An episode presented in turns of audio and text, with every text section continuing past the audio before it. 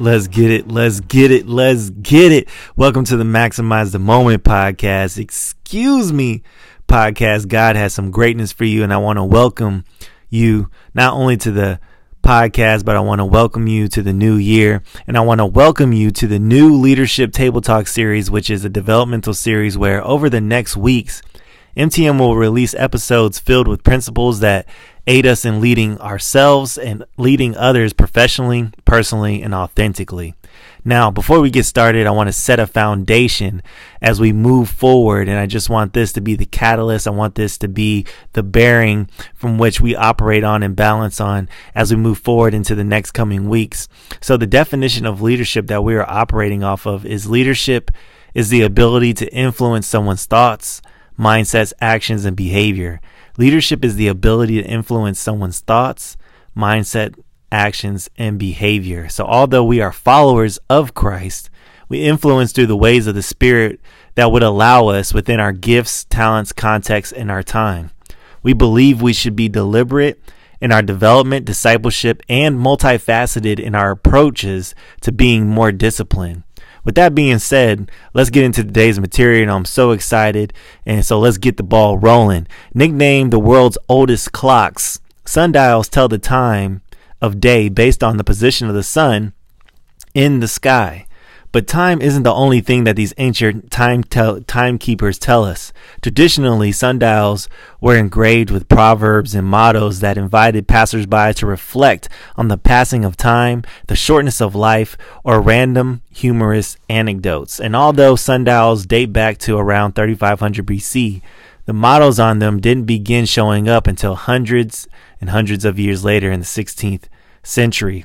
And so there's two of them that I hope to jump off or jumpstart our topic today. And so our last hour is hidden from us so that we watch them all. Our last hour is hidden from us so that we watch them all. And we know this parallels what it says in the Bible that God, the psalmist talks about God, teach us to number our days. So the first lesson, the first takeaway is understanding the moment literally just a solitary moment. Life is but a series of moments, and they are a result of the quality of our decisions and actions. Life is a series or a string of moments, and they are a result of our quality of our decisions and actions.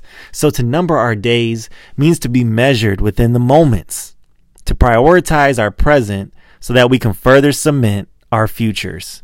So then the question becomes, or the questions, is do we own our moments? And who are we giving our moments to? A mentor of mine once told me that you could tell what a person values by looking at their checkbook and their calendar.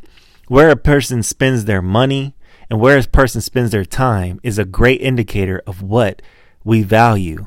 Where are you spending these things? And as you pondered this idea, let me build a little further.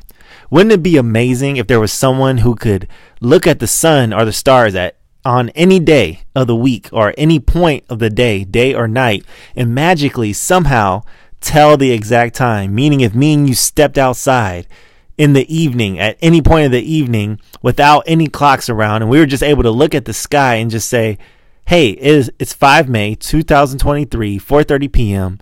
and 12 seconds have passed by that would be an amazing, extraordinary, superfluous skill to have.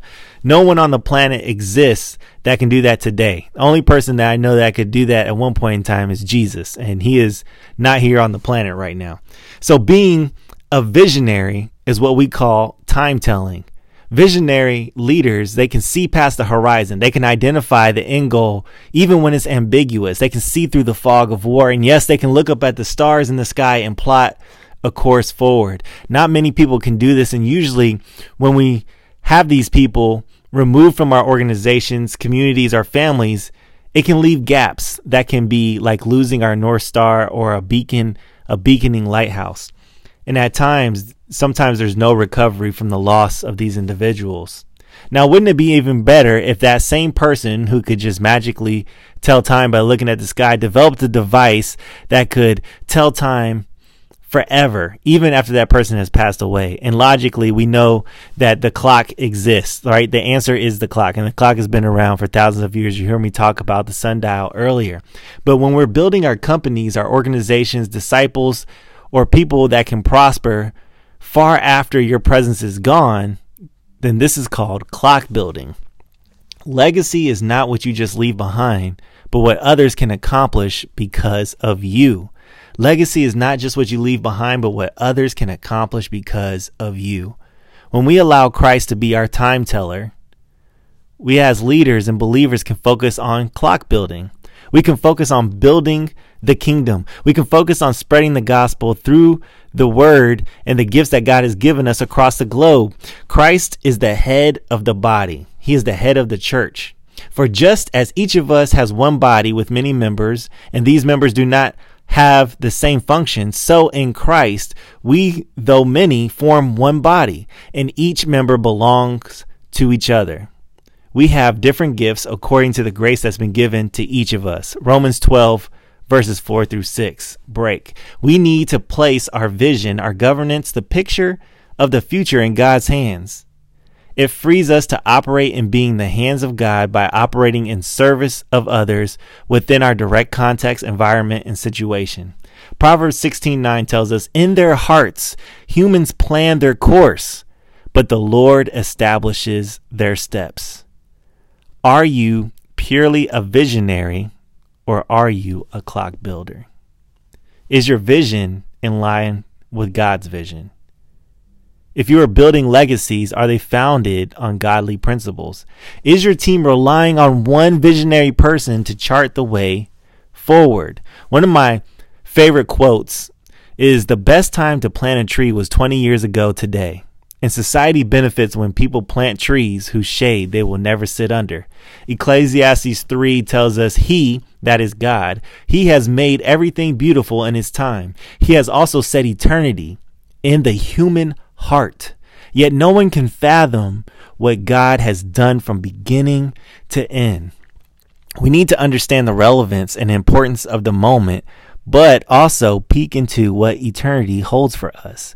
We need to understand how our vision ties to God's vision and how we clock build for the kingdom. We need to step back on the balcony in looking at the present and the future to gain some perspective as to what seeds we need to plant today to further the future of others.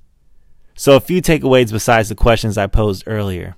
Do we understand the significance of the moments that are given to us? Are you a time teller or a clock builder?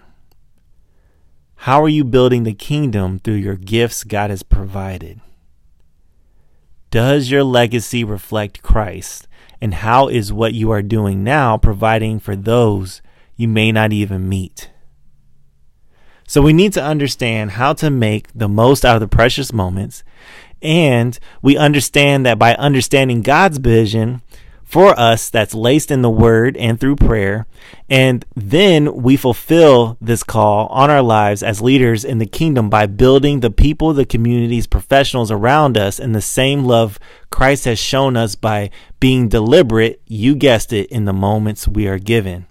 So, going all the way back to the root, we are better leaders when we understand what and who influences our moments and our vision.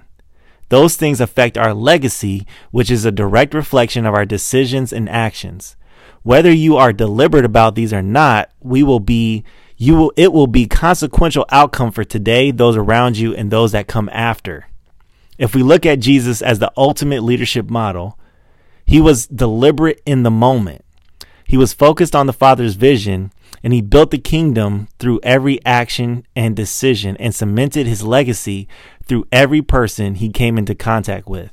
And as we know, it wasn't about him getting the glory, but about God. Maximize the moments to build what God has called you to to and what God will leave in you as a legacy that will empower others to be just as effective. I'll see you next time, and I look forward to our next table talk. Let's get it.